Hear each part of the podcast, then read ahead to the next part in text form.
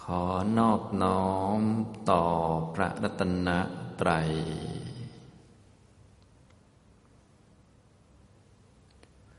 สวัสดีครับท่านผู้เข้าปฏิบัติธรรมทุกท่าน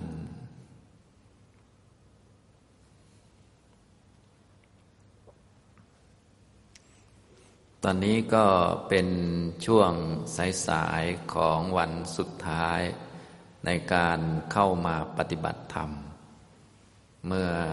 ช่วงเช้ามืดนี่ก็ได้พูดเกี่ยวกับเรื่องอริยสัจให้ทุกท่านได้ฟังนะก่อนจะได้พูดข้อธรรมะ ให้ฟังในส่วนอื่น ๆต่อไป ก็จะตอบคำถามท่านที่มีปัญหาเขียนถามมา ยังเหลือปัญหาอีก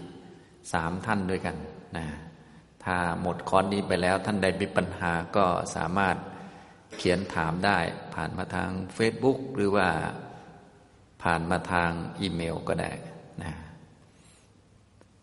ท่านนี้เขียนถามว่าคำว่าสังขารในสังขารทั้งปวงไม่เที่ยง มีความแตกต่างกับสังขารในขันห้าหรือไม่นะอันนี้ก็เป็นเรื่องของคำนะเรื่องของคำเวลาแปลงมาเป็นคำไทยแล้ว บางทีก็อาจจะเข้าใจ คลาดเคลื่อนหรือไม่ตรงนะเวลาเราเรียนเราก็เลยต้องเรียนจากภาษาบาลีไว้เป็นเบื้องต้นก่อน จะได้เข้าใจให้ชัด เหมือนกับคำว่าเวทนาเนี่ยมันอยู่ในส่วนของเวทนาขันก็เป็นอย่างหนึ่งนะอยู่ในส่วนอื่นก็เป็นอันอื่นๆไปอย่างนี้เป็นต้น ในที่นี้ท่านก็ถามเรื่องสังขารนะสังขารเนี่ย ในคำว่าสังขารทั้งปวงไม่เที่ยง กับสังขารในขันห้าเนี่ยมันเหมือนกันหรือไม่ มันแตกต่างกันหรือไม่ยังไงนะมันก็แตกต่างกันอยู่นะ สังขารก็มีความหมายเยอะนะแต่ที่ควรทราบเป็นพิเศษนี่คำว่าสังขารเนี่ยที่ควรทราบเป็นพิเศษ จะมีอยู่สามแบบด้วยกันควรจะทราบเอาไว้ แบบที่หนึ่งก็เป็นสังขารทั่วไปในบทบาลีที่เราได้ยินบ่อยๆคำว่า สัพเบสังขาราอนิจจา สัพเบสังขาราทุกขานะอันนี้บทบาลี ทุกท่านคงท่องได้นะ อันนี้สัพเบ สังขาราอนิจจา สังขารทั้งหลายทั้งปวง ไม่เที่ยงนะ เนื่องจากมีเกิด มีดับ มีเปลี่ยนแปลงอยู่เสมอนะมีแล้วก็หมด จากไม่มีก็มามี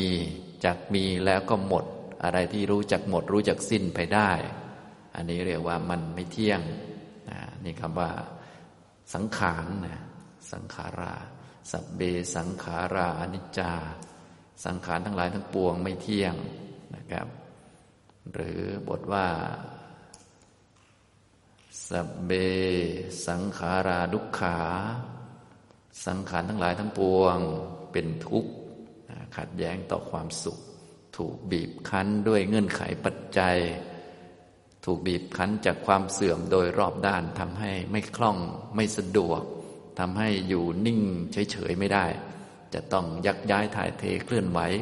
เปลี่ยนแปลงตัวเองอยู่เสมอ เปลี่ยนไปเปลี่ยนมาก็ตายเลยนะก็ สังขารทั้งหลายทั้งปวงเป็นทุกข์นะครับ อันนี้คำว่าสังขาร สังขารตัวนี้สังขาราตัวนี้หมายถึงขันห้าเลย สังขาราตัวนี้นะเท่ากับขันห้าเลยนะเท่ากับรูปขัน เวทนาขัน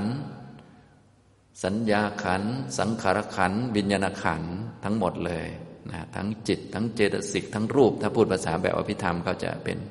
จิต เจตสิก แล้วก็รูปนะอย่างนี้นะครับ ถ้าทั่วไปก็ทั้งขันห้าเลย ทั้งพวกสังขารทั้งหลายที่มีเงื่อนไขปัจจัยปรุงแต่งทั้งหมด อันนี้ก็อยู่ในคำว่าสังขาราในบทบาลีนี้นะครับ ต่อไปคำว่าสังขารที่เป็นส่วนหนึ่งของขันห้าขันห้าบาลีก็จะเป็นปัญจขันธา หลายท่านอาจจะได้ยินพระสวดอยู่เรื่อยๆนะ ถ้าภาษาไทยเราก็ขันห้า แต่นี้เราเอาบาลีมาตั้งไปก่อน จะได้รู้จัก ปัญจขันธา ขันทั้งห้า ขันมีห้าเท่านั้นแหละ ทั้งหมดนะมีห้า ไม่มีหก ไม่มีสี่สามสองหนึ่ง มีห้า แสดงจากสัพพัญยุตยานฉะนั้นธรรมะใดๆที่แสดงจากพระสัพพัญยุตยานเนี่ยเราก็สบายเลยก็จำไว้เลย อย่างอริยสัจมีสี่ก็ต้องมีสี่กำกับไว้เลย ขันก็ต้องมีห้าขันก็คือกลุ่มหรือกอง กองก็คือมันจำนวนมากจำนวนเยอะ กองรูปก็คือรูปจำนวนเยอะเหลือเกิน ประมาณนี้กองเวทนาก็เวทนาจำนวนมากเหลือเกิน เพราะมันเกิดมันดับเยอะแยะไปหมด ทั้งอดีต อนาคต ปัจจุบันภายในภายนอกหยาบละเอียดสามประณีตไกลใกล้นะครับ ขันห้าก็จะมีห้าอย่างนั่นแหละก็ รูปักขันโทคงเคยได้ยินพระสวดเนาะเวทนาขันโท อันนี้เขียนเป็นตามคำพระพุทธเจ้าเลย สัญญาขันโท อันนี้เวลาเราพิจารณาเนื้อความเราต้องเอาบาลีจริง ๆ มาตั้ง จึงจะพิจารณาได้เข้าใจ สังขารขันโท แล้วก็ อันที่ห้าก็ขอมาอยู่ตรงนี้ วิญญาณขันโทนะครับ ปัญจขันธารูปขันโท เวทนาขันโท สัญญาขันโท สังขารขันโท วิญญาณขันโทนะคำว่าสังขารในขันห้าก็คือตัวนี้นะสังขารขันโท กองของสังขารนะฉะนั้นเวลามาแปลงเป็นไทยแล้วบางทีคำมันเหมือนกันนะสังขารใน สังขารทั้งหลายกับสังขารในขันห้าคำมันเหมือนกัน แต่จริง ๆ ในบาลีเนี่ยคำมันจะไม่เหมือนกัน ถ้าเป็นสังขารานะท่านดูคำมันเป็นพระหูวจนะเป็นทั้งหลายนะเป็นคำโดดๆนะส่วนสังขารขันโทนี่มันรวมอยู่ในคำอื่นนะแล้วก็เป็นเอกวจนะด้วย เป็นสังขารขันโท อันนี้ต้องเรียนบาลีสักนิดหนึ่งจะรู้เรื่อง แต่ว่าพวกเราก็ไม่เป็นไรก็ฟังฟังเอา ก็พอได้นะอย่างนี้สังขารขันโท สังขารในที่นี้ก็คือสภาวะที่มันปรุงจิต ให้มีลักษณะที่ดีหรือไม่ดี ให้มีลักษณะมัวหมองหรือผ่องใส ให้มีลักษณะเป็นกุศลหรืออกุศลก็ได้ เขาเรียกว่าสังขารขันนะอย่างนี้ ก็เป็นส่วนประกอบหนึ่งในชีวิตในขันห้าชีวิตคือขันห้ารูปขันก็คือร่างกายทัดสี่เวทนาขันคือความรู้สึก สัญญาขันคือความจำความกำหนดเครื่องหมายทำเครื่องหมายให้อะไรเป็นอะไร สังขารขันคือตัวปรุงจิต ที่จะทำให้จิตดำหรือขาวสะอาดหรือไม่สะอาดนะให้สว่างหรือมืดนะให้ดีหรือไม่ดีให้เป็นบุญหรือเป็นบาป เป็นสังขาร ส่วนวิญญาณก็เป็นตัวรู้หลัก ตัวรู้ทำให้อารมณ์ปรากฏนะครับ อันนี้ก็คือสังขารในขันห้านะครับ ทีนี้ในสังขารในขันห้ามันมีอะไรบ้างนะ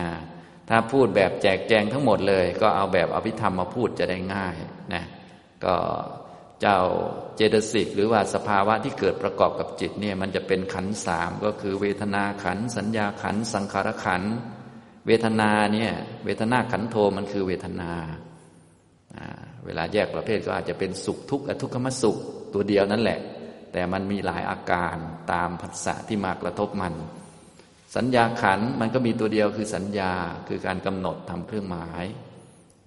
แล้วแต่ว่ามันจะหมายไปหมายอารมณ์ใด เช่น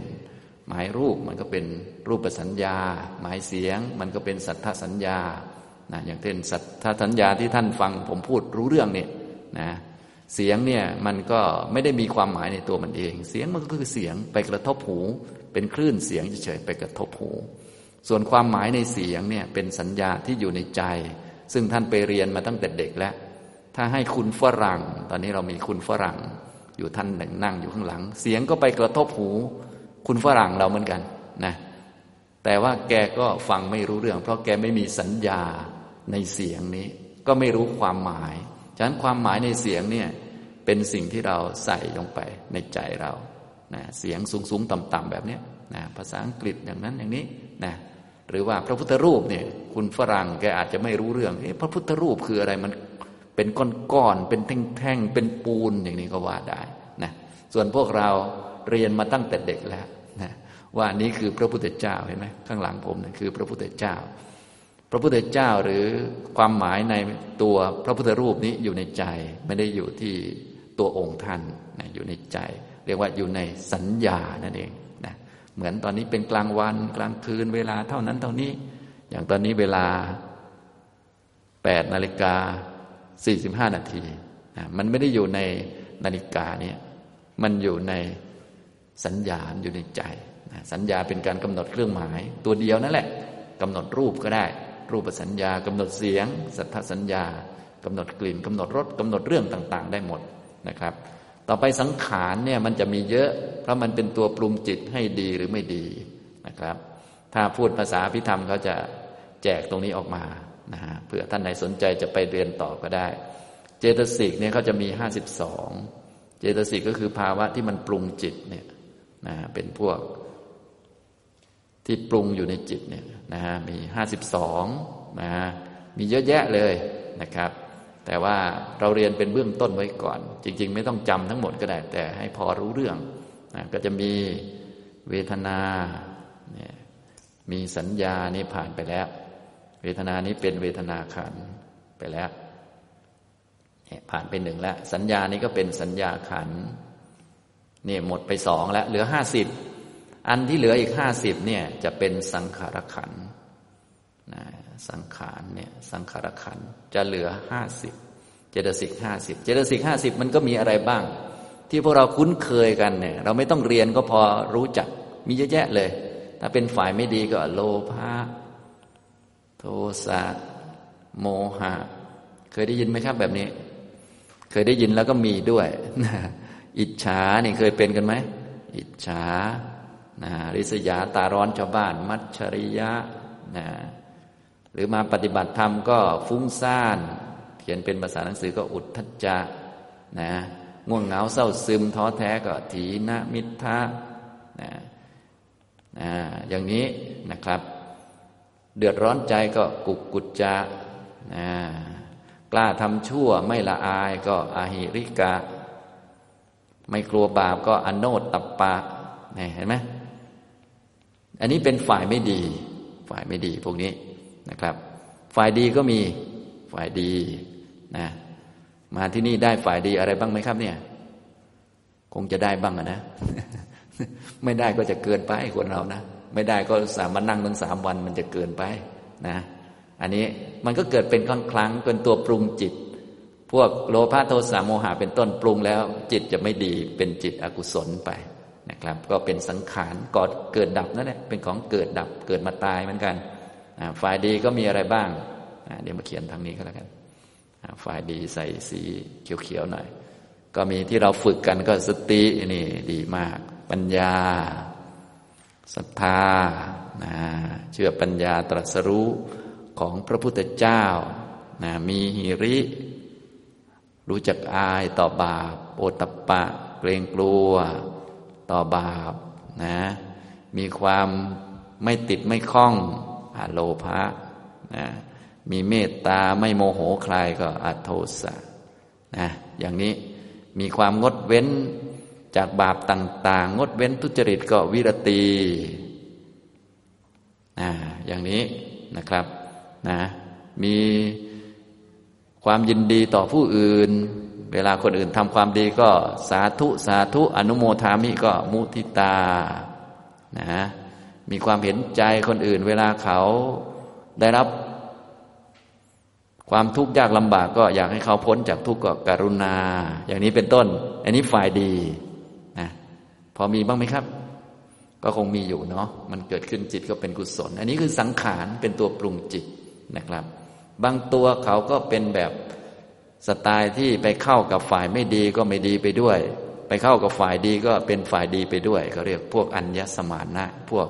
เหยียบเรือสองแคมนะก็คือพวกอย่างพวกเจตนา สมมติเอาสีแดงมาเขียนเจตนา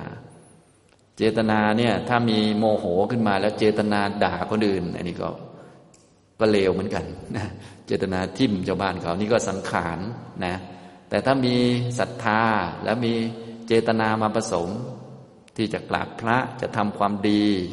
มีอโลภะอยากบริจาค โอ้ จัดอาหารไปถวายพระวัดโน้นวันนี้ ก็กลายเป็นกุศลไปเจตนาดีนะเนี่ยเจตนาหรือวิริยะความเพียรเนี่ยวิริยะขยันนะอย่างนี้บางคนโลภโลภะติดข้องอยากทานอาหารร้านนั้นร้านนี้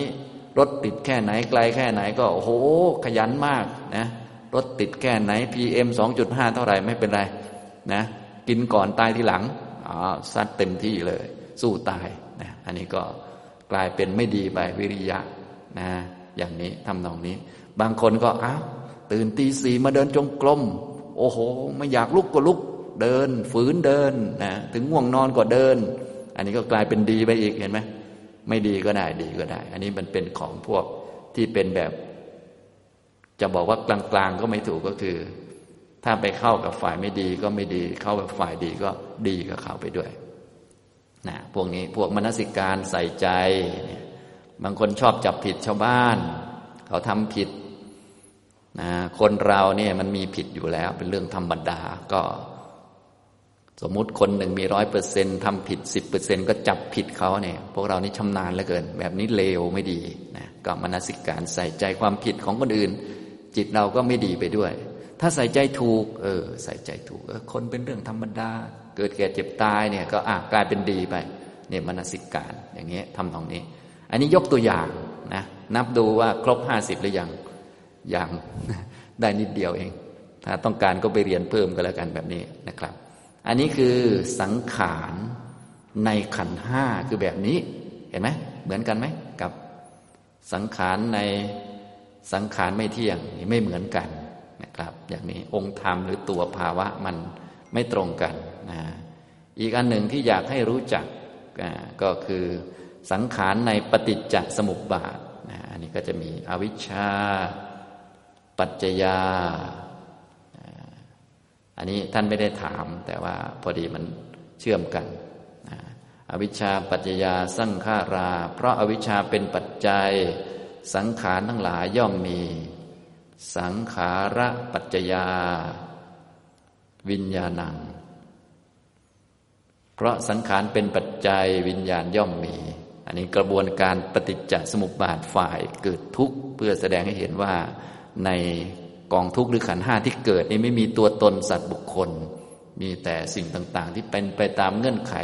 ปัจจัยเริ่มต้นมาจากอวิชชาคือความไม่รู้อริยสัจนะเนี่ยทุกท่านจะเห็นสังขารานะ เพราะอาวิชชาเป็นปัจจัยสังขารทั้งหลายย่อมมี เพราะสังขารเป็นปัจจัยวิญญาณย่อมมีนะสังขารตัวนี้ได้แก่ตัวเดียวก็คือเจตนาได้แก่เจตนา เจตนาเจตสิกก็คือเป็นกรรมนั่นเองก็คือตัวกรรมนะแต่ตัวเจตนาตัวนี้ไม่ได้เอาเจตนาทั้งหมด เพราะเจตนาปกติเขาก็เกิดกับจิตทุกดวงอยู่แล้ว แต่อันนี้เราเอาเฉพาะเจตนาที่เกิดผสมกับ อกุศลจิตนะอกุศลสิบสองนะแล้วก็เกิดกับโลกิยากุศลสิบเจ็ดนะรวมเป็น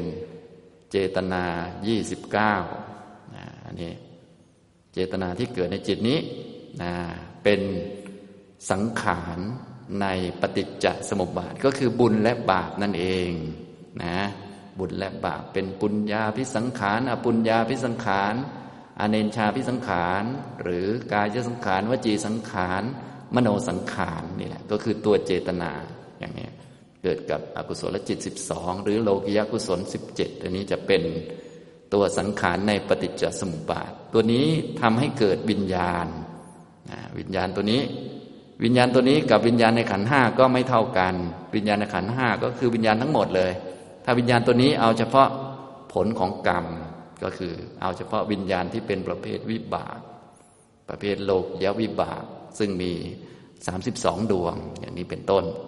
ฟังดูเริ่มมึนหรือยังครับเนี่ยมึนแล้วก็พอก่อนเนาะะอย่างนี้นะครับ อันนี้ยกตัวอย่างเห็นไหมฉะนั้นถ้าจะเรียนให้ชัดเจนเนี่ยเอาภาษาไทยมานี่บางทีมันคำมันก็อาจจะงงๆนิดนึงนะถ้าเอาบาลีเราก็จะรู้ว่าอ๋อบาลีอยู่ตรงนี้ตรงนี้มันเชื่อมกันยังไง อะไรอย่างนี้คือวิธีเรียนให้เข้าใจชัดนะครับ อันนี้นะ ฉะนั้นเราเรียนถ้าเอาเป็นหลักวิชาเนี่ยก็ต้องเรียนเยอะนิดนึง แต่พวกเราเรียนเพื่อการปฏิบัติไม่ต้องเยอะก็ได้ เอาพอปฏิบัติได้ อันไหนเข้าใจก็เอาไปทำก่อนฝึกก่อนนะอย่างกายคตาสติมันมีตั้งสิบแปดมีตั้งเยอะ เราไม่ต้องเอาเยอะเอาแค่เท้ากระทบพื้นไปก่อน ตึกตึกไปโอนแค่นี้ก็ทำเป็นเรือนแล้วนะอย่างเงี้ยเอาแค่ผมคนเล็บฟันหนัง เอาแค่ธาตุสี่ รูปมือเป็นเอาจิตมาไว้กับมือนี่ก็ทำไปก่อนนะแล้วค่อยๆเรียนเพิ่มเอาอย่างนี้นะครับทำตรงนี้นะนี่ท่านนี้ถามสังขารในสังขารทั้งปวงไม่เที่ยง มีความหมายแตกต่างกับสังขารในขันห้าหรือไม่ต่างกันนะ องค์ธรรมต่าง ๆ ก็ต่างกันนะครับ อีกท่านหนึ่งคนที่ไม่รู้จักศีลห้าแต่ไม่ได้ฆ่าสัตว์ลักทรัพย์ จะได้รับอานิสงส์แห่งศีลห้าหรือไม่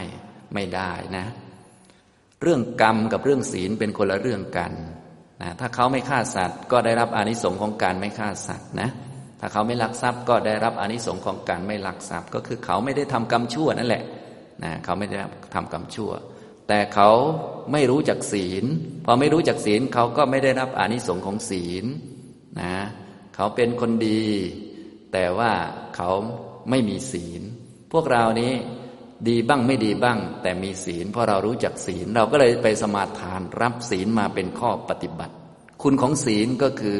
ทำให้ไม่ตกอบาย ถึงแม้เราจะชั่วบ้างทำดีบ้างถูกบ้างผิดบ้าง ถ้าทำไม่รุนแรงเกินไป เรามีสัมมาทิฏฐิรู้ว่าศีลเป็นของดี เชื่อคุณพระคุณเจ้าเป็นของดี เราก็ยึดคุณของท่านไว้ ยึดศีลไว้ ถือศีลเป็นข้อปฏิบัติศีลก็นำไปสุคติเห็นไหมนะฉะนั้น เรื่องกรรมนี้เป็นเรื่องธรรมดาที่ทุกคนต้องรับหมดเลย แต่เรื่องคุณธรรม เช่น ทาน ศีล สมาธิวิปัสสนาเนี่ยคนไหนรู้คนนั้นก็รับเอาไปปฏิบัติ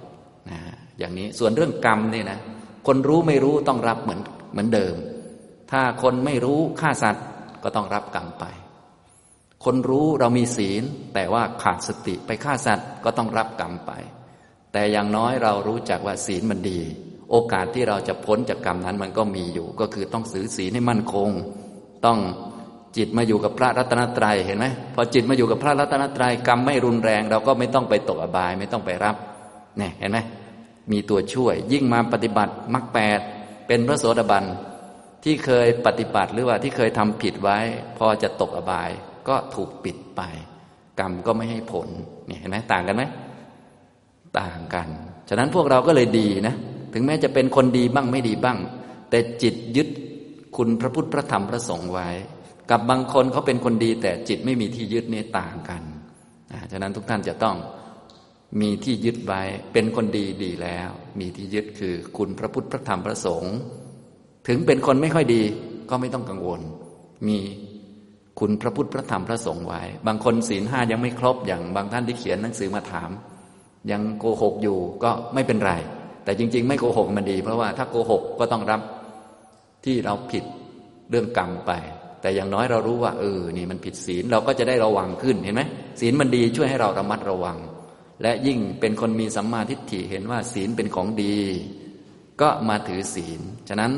ในตอนต้นเราอาจจะทำได้บ้างไม่ได้บ้างพอใกล้ตายเราก็รู้ว่า เออศีลดีเนาะเราก็มาสมาทานรับศีลเอาไว้เป็นข้อปฏิบัติ อันนี้ ก็ตายอย่างคนมีศีลเห็นไหมก็ไปสุคติแล้วนะแต่ถ้ากรรมหนักๆก็ว่ากันไปตามนั้น อย่างนี้ทำตรงนี้นะเห็นไหมต่างกัน ฉะนั้นทุกท่านจึงควรมีสัมมาทิฏฐิให้เข้าใจเรื่องศีล คือการงดเว้นให้ดี ศีลนั้นมีคุณค่ามากนะทำให้ไม่ตกอบายทำให้ไปสุคติโลกสวรรค์ สูงกว่านั้นก็เป็นฐานของสมาธิเจริญปัญญาเพื่อไปนิพพานได้ อย่างนี้ทำตรงนี้นะ อันนี้ฉะนั้นบางท่านก็เลยบางทีงงนะอันนี้บางทีคนที่เขาไม่ได้ถือศีลไม่ได้นับถือพุทธศาสนาเขายังดีกว่าเราเลย เรานับถือพระพุทธเจ้าสวดมนต์ทุกวัน แต่ว่านิสัยไม่ดี เอ๊ะมันยังไงเนาะงงนะบางทีนะเอ๊ะเขาน่าจะดีกว่าเราเนาะเราเลวกว่าเขา โดยกรรมนะเราเลวกว่าเขาก็จริง แต่ว่าเรามีสัมมาทิฏฐิเป็นตัวนำไอ้สัมมาทิฏฐิเนี่ยมันเป็นตัวสำคัญที่จะ ทำให้เรารอดได้นะอย่างนี้ถึงแม้เราจะยังเลวอยู่ยังไม่ดีอยู่อะแต่เรารู้ที่พึ่งคือพระรัตนตรัย เราก็รีบมานะท่านก็จะมาช่วยเราเอาสิ่งไม่ดีออกไปได้นะมารู้จากข้อปฏิบัติมรรคแปดก็มาปฏิบัติขึ้นไป อย่างนี้ทำตรงนี้นะครับ ต่อไปอีกท่านหนึ่ง สวัสดีค่ะ รบกวนสอบถามอาจารย์ นั่งสมาธิแล้วลมหายใจค่อยๆหายไป ลมหายใจไม่มีให้ดู จึงมาดูกายแทน ลิ้นปี่และหน้าท้องขยับเบาลงจนไม่ขยับ ดูร่างกายเหมือนร่างกายหายไป ไม่มีร่างกาย เหลือแต่จิตเด่นชัดให้ดูอย่างเดียว รู้สึกอยู่ตรงนั้นสักพัก ไม่รู้จะทำอย่างไรต่อ ดูจิตต่อไปก็มีความรู้สึกเหมือนจะตาย เหมือนทุกอย่างจะดับแม้แต่จิต พอเกิดอาการนี้ก็จะมีความรู้สึกกลัวตาย รู้สึกเหมือนตาตายจริง ๆนะคะ พอมีความรู้สึกกลัวตายแรงขึ้นมาก ๆ ก็จะหลุดจากสมาธิ เป็นอย่างนี้มาหลายครั้ง ติดอยู่ตรงนี้ตลอด ปฏิบัติ ก็จะกลับมาติดที่ตรงนี้ รบกวนสอบถามท่านอาจารย์ จะแก้หรือทำอย่างไรต่อคะนะอันนี้ก็คือเวลาเราทำบางทีเราก็ได้แต่สติอย่างเดียวพอได้แต่สติอย่างเดียว ปัญญาไม่ค่อยมีมันก็สติมันก็อ่อนพอสติอ่อนเวลาสภาวะละเอียดละเอียด เราก็จะไม่รู้เรื่องแล้ว อย่างนี้ทำตรงนี้ก็เลยต้องมีทั้งสติด้วยทั้งปัญญาด้วยกำกับอยู่เสมอนะที่สำคัญก็ควรจะฝึกทางด้านโพธิปักขิยธรรม อย่างน้อยต้องมีสามตัวคือสมาธิทีสัมมาวยมะสัมมาสติ ให้เน้นสามตัวนี้เป็นหลักเลย แต่บางทีพวกเราก็เน้น สมาธิบางคนสติสตังก็ไม่ค่อยจะดี เน้นสมาธิจ้องเอาเลย อย่างนี้พอสมาธิดี สภาวะทั้งหลายมันก็ละเอียดพอละเอียดสติเราน้อยมันก็ตามไม่ทัน อย่างลมหายใจนี่มันเป็นกรรมฐานละเอียดอยู่แล้ว ตอนลมหยาบหยาบจิตยังหยาบอยู่ มันก็สติก็พอได้ แต่พอมันละเอียดก็อะมองไม่เห็นแล้วเนี่ยอย่างนี้ทำนองนี้นะหรือมีภาวะนั่นภาวะนี่ก็จะงงเนื่องจากว่าความเข้าใจของเราไม่ชัดเจน อย่างนี้นะ ฉะนั้นวิธีแก้ก็คือต้องฟังให้ดีก่อน แล้วค่อยปฏิบัติ เวลาปฏิบัติต้องมีเครื่องมือที่ถูกต้องนะเครื่องมือที่ถูกต้อง แม้แต่ทำสมาธิทำจิตให้สงบเนี่ยให้เน้นสติกับสัมปชัญญะ อย่าเน้นสมาธิ เดี๋ยวสมาธิมันมาเองนะถ้าจะฝึกปัญญาให้เน้นสามตัว เน้นองค์มรรคคือสัมมาทิฏฐิสัมมาวยมะ สัมมาสติ และสมาธิก็จะมาเองเช่นเดียวกันนะ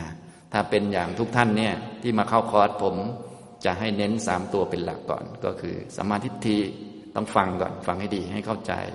สัมมาวยนะประกอบความเพียรเพียรละกิเลสนะทำยังไงก็ได้ให้กิเลสลด ยังไม่ต้องสงบไม่ต้องดีก็ได้ ให้กิเลสลดไว้ ยังไม่ต้องสงบก็ได้นะอย่างนี้ให้ลดละกิเลสฝืนกิเลสไว้ แล้วก็สติอยู่กับตัวไว้ ยังไม่สงบไม่นิ่งไม่เป็นไร ให้รู้ตัวไว้ ยังไม่นิ่งไม่เป็นไรคิดมากไม่เป็นไร ฟุ้งไม่เป็นไรแต่อย่างน้อย รู้ตัวไว้ ขัดกิเลสไว้ อย่าทำตามกิเลสเดี๋ยวสงบมันมาทีหลังเองไม่ไม่ต้องกังวลหรอก เดี๋ยวได้เอง อย่างนี้ทำตรงนี้นะครับ อย่างท่านนี้ทำอาณาปานสติทำลมหายใจเข้าออกนะวิธีการทำลมหายใจเข้าออกเนี่ยนะก็จะมีวิธีการอย่างเป็นขั้นเป็นตอน ถ้าตอนบริกรรมเนี่ยก็คือต้องมีสติให้มั่นคง มีสติหายใจเข้า มีสติหายใจออก แล้วก็ต้องทำเป็นขั้นๆนะในขั้นของลมหายใจเนี่ยหลักๆ ท่านจะให้ทำอยู่สี่ขั้นตอน ก็จะช่วยเสริมประกอบสัมปชัญญะ เสริมสมาธิิสติก็จะดีทำก็จะไม่งงนะสี่ขั้นตอนมีอะไรบ้าง อันนี้ยกตัวอย่างอย่างท่านนี้ถามเรื่องลมหายใจนะ ก็ สามารถที่จะเอาไปประยุกต์กับกรรมฐานอื่นๆได้นะเริ่มต้นขั้นที่หนึ่งนะ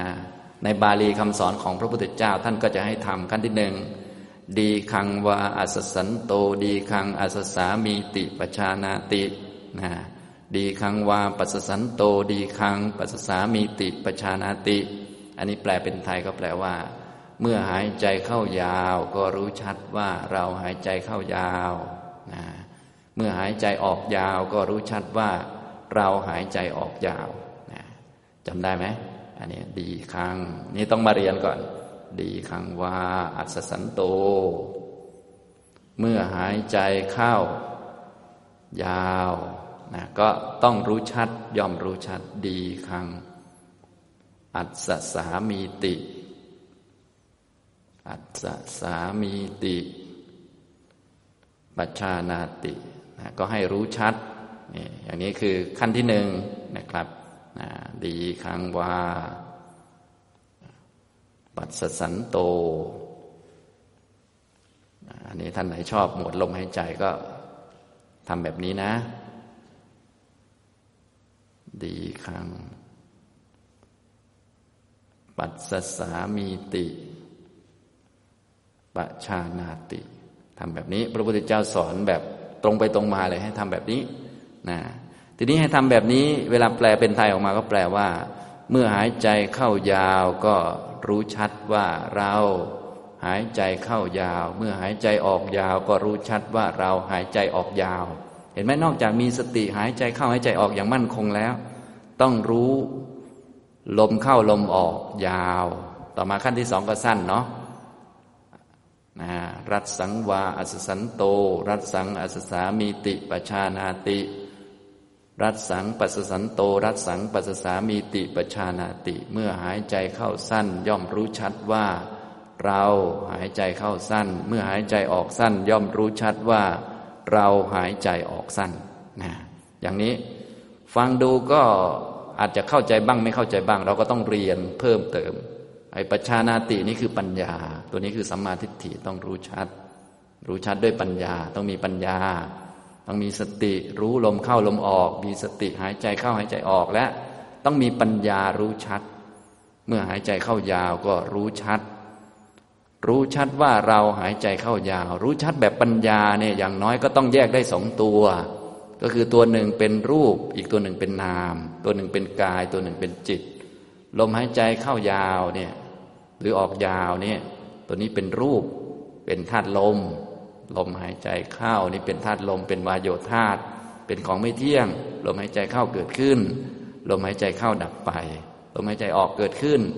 ลมหายใจออกดับไป อันนี้เรียกว่า รู้จักลม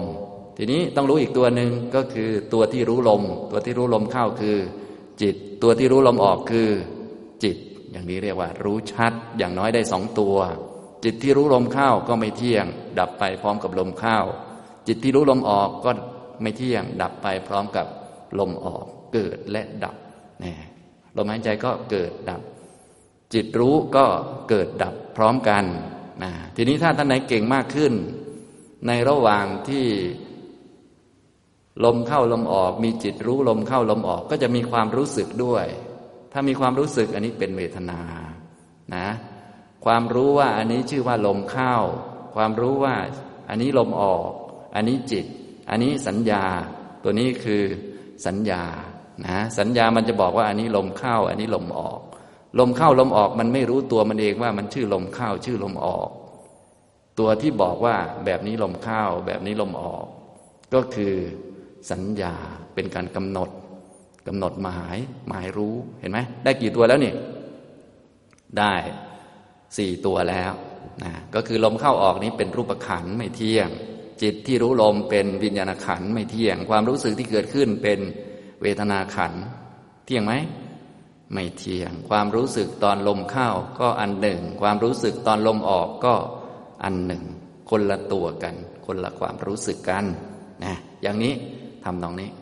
ความรู้สึกก่อนหน้านี้ก็อันหนึ่ง ความรู้สึกตอนนี้ก็อีกอันหนึ่งเป็นเวทนาขันนะ ตัวบอกว่านี้คือลมเข้า นี้คือลมออกคือสัญญา สัญญาขันไม่เที่ยงอย่างนี้ ทีนี้ในระหว่างนั้นอาจจะมีการปรุงแต่งเพิ่มขึ้น เช่น มีความสงบสงบเป็นสังขารขันสติกำหนดลมได้ก็เป็นสังขารขันปัญญารู้ว่าลมไม่เที่ยง ก็เป็นสังขารขันอาจจะมีความคิดปรุงแต่งอื่นๆ ก็เป็นสังขารขันนะครบหรือยังครับ ก็คือขันห้านั่นเองมันหายใจนะฉะนั้นถ้าท่านอยากมีปัญญาเยอะๆเนี่ยจะต้องรู้จักขันห้าในการหายใจนั่นเอง เพราะว่าขันห้านี่มันอยู่ด้วยกันตลอด ไม่ว่าจะเดินก็ขันห้านั่นแหละมันเดิน หายใจเข้าก็ขันห้านั่นแหละมันหายใจ หายใจออกก็ขันห้านั่นแหละมันหายใจ แต่อย่างน้อยให้ได้สองตัวก่อนนะเหมือนเดินก็เหมือนกัน ที่แนะนำทุกท่านนะเวลาเดินก็รู้ว่า กายเดิน กายคือรูปขันคือรูปมันเดิน รูปอะไรล่ะที่มันเดินได้ เราก็มาดูให้มันชัดอ๋อที่มันเดินเคลื่อนไหวก็คือลมธาตุลมวายโยธาตุมันเก่งในเรื่องเคลื่อนไหวนะส่วนตัวที่เป็นแท่งเป็นก้อนไปแทนที่อากาศก็คือดิน อย่างนี้เป็นต้น อันนี้เรียกว่ารู้จักรูปรูปขันตัวที่สั่งกายมาเดินก็คือจิตเห็นไหมตัวรู้กายเดินคือจิตวิญญาณขัน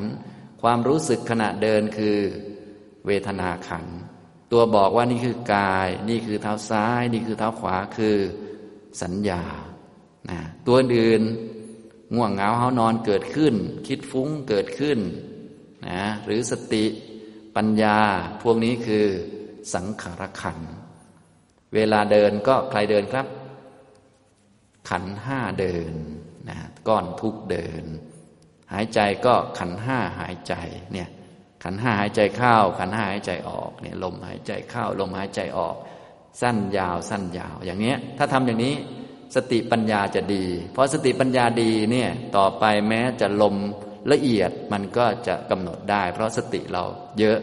ปัญญาเราเยอะ พอมีเหตุการณ์อะไรเกิดขึ้นเขาก็จะไม่งง เพราะว่า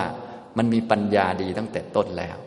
แต่โดยส่วนใหญ่พวกเราไม่ได้ทำอย่างนี้นะ ส่วนใหญ่จะไปจ้องมาเลยใช่ไหมจ้องกำกับลมไปเลยนะอย่างนี้ทำตรงนี้นะครับนะเวลาทำไปอันนี้ขั้นที่หนึ่งนะ ขั้นที่สองก็คล้าย ๆเดิมแต่เป็นลมสั้นนะอันนี้ก็ให้ทุกท่านไปศึกษาเพิ่มก็แล้วกันตามคำสอนเป๊ะเลยนะ รัดสังนะลมสั้นก็แบบเดียวกัน ลมสั้นก็ขันห้าเหมือนเดิม สรุปแล้วไม่ว่าอยู่ที่ไหนก็ขันห้าตลอด นะครับนะต่อมาก็สัพพกายะปฏิสังเวดีในขั้นที่สามนะครับสัพพกายะปฏิสังเวดี ก็คือทั้งรูปกายทั้งนามกายทั้งหมดนะก็เป็นของไม่เที่ยงเกิดดับเหมือนกัน อันที่สี่ก็ปัดสัมพยังเขียนย่อๆให้เนาะท่านใดสนใจก็ไปท่องเพิ่มก็แล้วกัน เขียนแต่คำข้างหน้า เดี๋ยวจะยาวไปสัพพกาย รู้สัพพกายก็คือ รูปกายกับนามกายให้ครบ แต่ขั้นที่หนึ่งที่สองนี้รู้ไม่ครบไม่เป็นไร แต่ขั้นที่สามต้องรู้ให้ครบ ให้ครบสัพพกายเลยก็คือ รู้ทั้งรูปกายคือธาตุสี่รู้ทั้งนามกายคือ เวทนาสัญญาสังขารวิญญาณนะแล้วก็ปัดสัมพยังอันนี้ก็คือทำลมให้สงบนะทำลมให้สงบ แต่เดิมนี้ ลมมันหยาบต่อไปก็ทำลมให้ละเอียดขึ้นละเอียดขึ้นไปเรื่อยๆนะแบบนี้เมื่อจิตละเอียดลมก็จะละเอียดตามไปด้วย เนื่องจากลมนี้เป็นสภาวะที่เกิดจากจิตลมพวกเรานี้เกิดจากจิต ถ้าจิตยังอยู่ลมจะยังอยู่ อย่างเช่นเรานอนหลับลมก็ยังอยู่ เพราะว่าตอนนอนนี้จิตก็ยังอยู่นะจิตยังไม่ตาย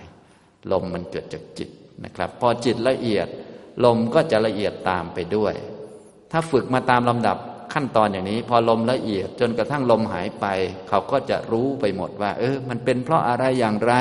อย่างนี้ ถ้าคนไหนปัญญาน้อยก็ต้องเสริมปัญญาขึ้น เวลาปฏิบัติไปสักพักหนึ่งหรือนานพอสมควร บางคนก็ไม่นานนัก ลมก็ค่อย ๆ ละเอียดลง บางคนก็ต้องนานหน่อยหลาย ๆ รอบหน่อย ลมก็ค่อย ๆ ละเอียด พอละเอียดมาก ๆเข้าเนี่ยสติจะตามไม่ทัน มองไม่เห็น เพราะมันละเอียดมันก็จะเหมือนกับหายไป เมื่อลมหายไปนี่เราก็ต้องมีปัญญาพิจารณารู้จัก รู้จักว่าเรายังมีลมอยู่ เพียงแต่สติมันยังน้อยเกินไปทำให้กำหนดลมไม่ได้นะเราก็ต้องฝึกปัญญาขึ้นมา วิธีฝึกปัญญาก็คือต้องพิจารณาความเป็นจริง ตอนนี้สมมุติว่า เราต้องการจะเอาลมเป็นกรรมฐาน เราก็ต้องเอากรรมฐานกลับคืนมา แต่ถ้าเราไม่ดูลมเราก็ดูอันอื่นไปก็ได้ ดูความรู้สึกไปก็ได้ เป็นเวทนานุปัสสนาไป ดูจิตที่มันกลัวหวาดวิตกว่าเออเพราะความกลัวมันเกิดขึ้นเป็นจิตแต่ละครั้งเกิดแล้วก็ดับก็เป็นจิตตานุปัสสนาไป แต่เราต้องการจะดูลม เอาลมเป็นกรรมฐานเราก็ต้องเอาลมกลับมา วิธีการเอาลมกลับมาไม่ใช่ไปดึงมันกลับมา หรือพยายามหายใจให้มันหยาบขึ้นกว่าเดิม หายใจปกตินั่นแหละ แต่ว่าให้ฝึกสติให้มากขึ้น เพราะสติเป็นตัวจับลมได้นะทีนี้สติจะมากขึ้น มันผ่านมาจากปัญญา ต้องปัญญาต้องเยอะขึ้น ต้องฝึกสัมปชัญญะให้มากขึ้น ก็ต้องมานั่งพิจารณา เราเนี่ยเป็นคนธรรมดาต้องมีลมอยู่นะ เพราะคนที่ไม่มีลมเนี่ยจะมีอยู่เจ็ดคนด้วยกัน คนไม่มีลมนะ คนไม่มีลม จะมีอยู่เจ็ดคน อันนี้เราต้องมีปัญญารู้จักคนไม่มีลมนะไม่มีลมหายใจ คนไม่มีลมหายใจจะมีอยู่เจ็ดคนมีใครบ้างหนึ่งก็คือคนอยู่ในท้องแม่ คนอยู่ในท้องแม่คือเด็กน้อยนะเด็กน้อยที่เกิดอยู่ในท้องแม่ เขาจะไม่มีลมหายใจ แต่เรานี่เป็นคนธรรมดาไม่ได้อยู่ในท้องแม่ จะต้องมีลมหายใจแน่นอน แต่ตอนนี้สติยังน้อยอยู่ มีปัญญากำกับเข้าไปนะลมไม่ได้หายไปไหน สติอ่อนเกินไป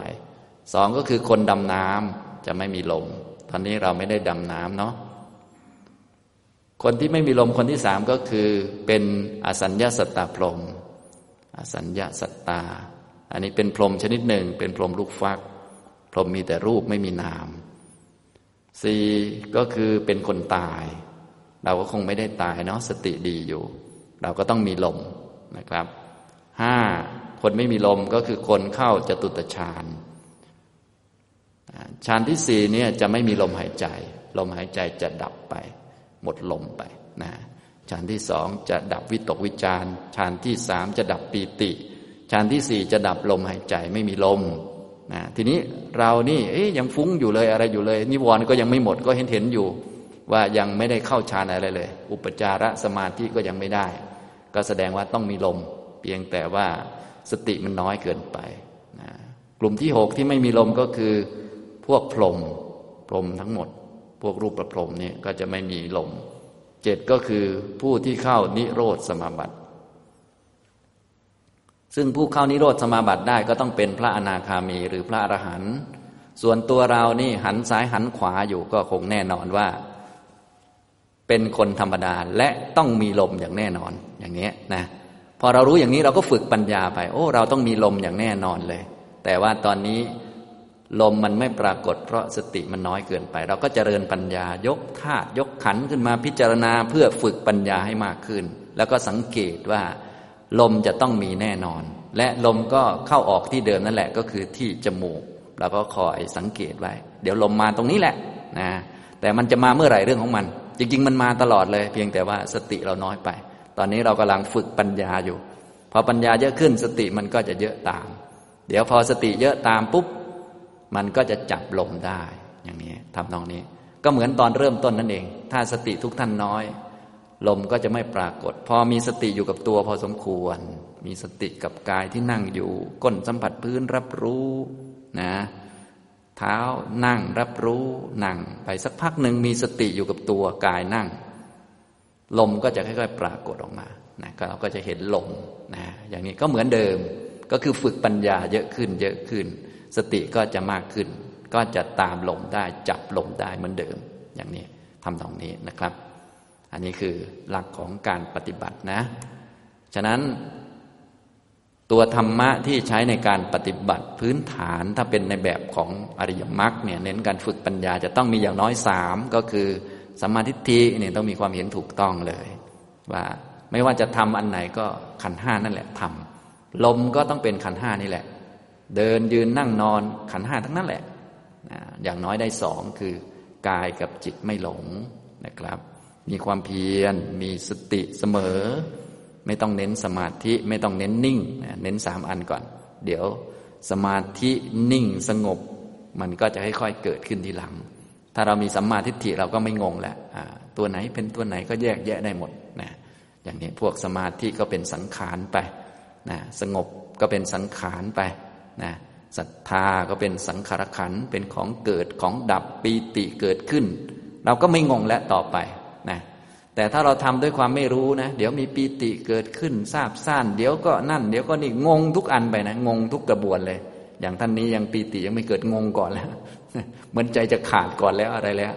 ก็เพราะว่าท่านไปเพ่งพยายามให้มันเห็นลมพอพยายามมากเกินไป มันก็จะอึดอัดพออึดอัดมันก็จะเหมือนหายใจไม่ออก มันก็จะเหมือนจะตายนะการดูลมนี้เราไม่ต้องพยายามทำลมหายใจ ให้มันหายใจปกติ เราแค่ตั้งใจมีสติก็พอ อยู่กับกายนั่ง นั่งตัวตรงๆหายใจตามปกติ ถ้ามันเห็นก็เห็นแสดงว่าสติดี ไม่เห็นก็สติไม่ดี เราก็ไปสร้างสติมา อย่างนี้ไม่ต้องพยายามจ้องลมนะพยายามสร้างสติขึ้นมา เท่านั้นเอง ถ้ามันไม่เห็นแสดงว่าสติน้อย ก็ไปสร้างสติขึ้นมา สติมันจะเยอะเมื่อมีปัญญาเยอะขึ้น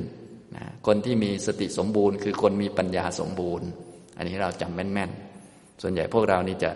เน้นไปที่ ทำสติ แต่ว่าไม่ค่อยเน้นทางด้านปัญญามันก็เลยงงๆอยู่อย่างนี้นะครับ อันนี้ทุกท่านสามารถนำไปใช้กับกรรมฐานอื่น ๆได้นะ แบบเดียวกันหมดเลย เปลี่ยนแต่รูปแบบเทคนิคบ้างเล็กน้อยเท่านั้นเอง แต่วิธีการจะเหมือนกัน ก็คือจะต้องมีความเห็นถูกต้องเป็นเบื้องต้นก่อน จะต้องรู้ว่าที่ทำกรรมฐานนี่คือขันห้านะอย่างนี้ ตัวกรรมฐานเนี่ยอย่างเช่นลมหายใจ ตัวกรรมฐานเป็นรูปเป็นวายโยธาตตัวธรรมที่มาดู ลมหายใจตัวดูก็คือจิต จิตนี้ประกอบไปด้วยสติด้วยปัญญา จึงกำหนดลมได้ และจิตนี้ก็ไม่เที่ยง ลมก็ไม่เที่ยง ความรู้สึกที่เกิดขึ้นก็ไม่เที่ยง เดี๋ยวสักหน่อยทำไปอะมีปีติเกิดขึ้นอะก็ไม่เที่ยงเหมือนกัน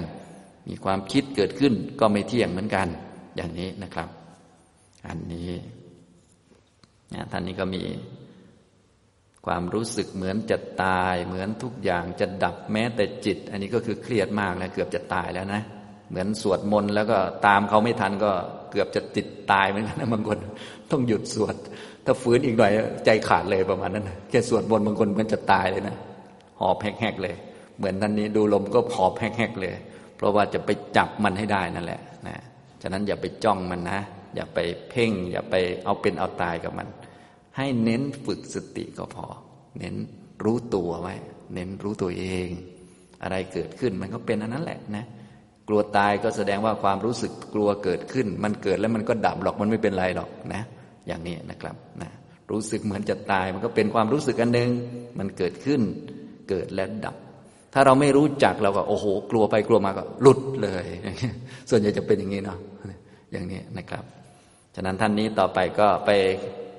ทำความรู้เพิ่มขึ้นนะ แบบที่ผมแนะนำก็พอทำต่อได้แล้ว ก็ถ้าชอบกรรมฐานนี้ก็ทำได้เลยนะกรรมฐานไหนทำได้หมดนะครับ แต่ว่าตัวหลักเนี่ยไม่ได้เน้นที่ตัวกรรมฐานนะ เน้นที่ตัวสติสัมปชัญญะอันนี้เบื้องต้น ถ้าสูงกว่านั้นก็คือเน้นมรรคนะเน้นสมาธิฏฐิสมาวายมะ สมาสติ แล้วก็เน้นองค์มรรคอย่างนี้ทำตรงนี้นะครับ อันนี้ตอบปัญหาให้ อีกสามท่านนะก็หมดแล้วนะครับ